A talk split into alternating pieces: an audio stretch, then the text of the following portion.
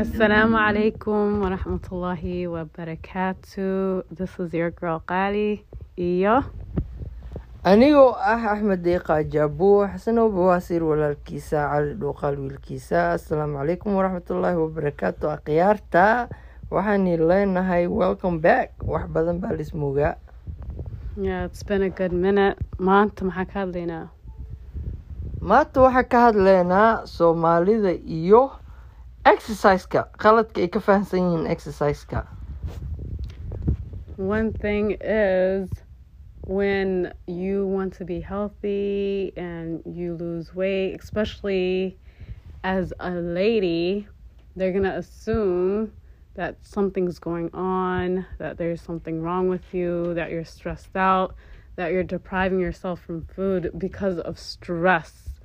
And that's the main reason behind you losing weight, but they never think about being healthy in a positive way and you losing weight in a positive way. So, Aniga, I just wanted to touch base on this because this is a subject that we really need to talk about because it's very, very important for our Somali Somali people to know how important it is to stay healthy.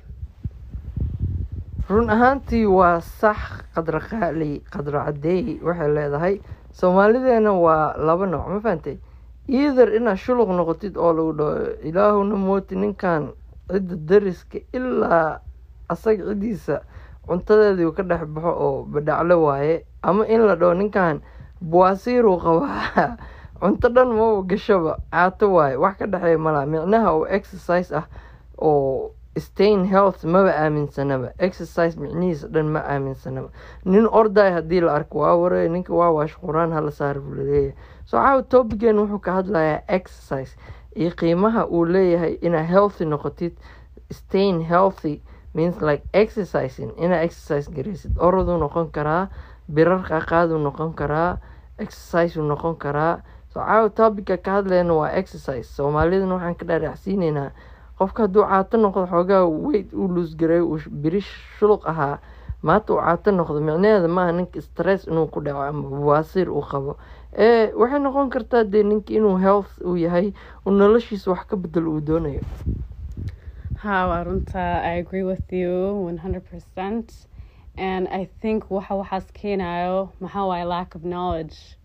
Marka wixii informationkii wax marka knowledge u haysanin it causes you to overthink the situation in a negative way. So you're gonna make that assumption thinking, oh hebeli hablaayo taasa haysato. So maybe that's why to the or for instance markaa buuritana and you gain weight maxaa lagu dhaha allah subxaanallah waa fakata you know don't isn't that true? Meel loogu fakanayo soomaalidan ma jirto you know soomaalideena and that's not i feel like it's very wrong for us to think that way. So we need to actually support each other when it comes to waxyaalahaas oo kaleeto because caafimaadka waa muhiim it's number one. You have to be healthy in order to be motivated, in order to reach your goals in life, in order for you to do better, for you to take care of your kids, for you to do anything. Saabsan, it, sets a path for you to, you know, do everything that you need to do in a successful way, inshallah. waa runta macaaney soomaalidu waxa weeyaan dee i hope inaa fahanteen waxay nii sheegayso qadar qaali exerciseka waa muhiim dee waa qeyb kamida nolosheena haaf oo haaf dhaclayaalana ma fahantay labo kilomitr haddaa oragno wadnaha afka noo imaanaya. Because exercise qeyb kamida nolosheena maba ahaba. Waa soo kacnaa macbiisa dhac isku siinaa daris kale u lugeenaa ama jaada ku qabsanaa meesha fadhiisanaa. Ma fahantay so nin dariskoo cayilnaa oo aad dhihi jirto waraa ninkan badhaclo waaye. Ciyaalka canjeeradoodu cunaa. Haddaa aragtid asoo caato noqday waa ku shidanay waxaa leedahay waraha ninkii ay dhuub maa ku dhacday. Tiibish muu qabaa what's going on? Xaaskii maa furtay you never think yo this nigga is tired of cayilnaantan he just wanna be healthy. Inuu caato uu doonayaa he may exercise. So problemka waxa waye soomaalideena ninety nine percent xumaanta unbaa wax ka aragnaa so ilaahay hana tuso what we can we do is ilaahay hani tuso inaan samaanta wax ka aragno Right.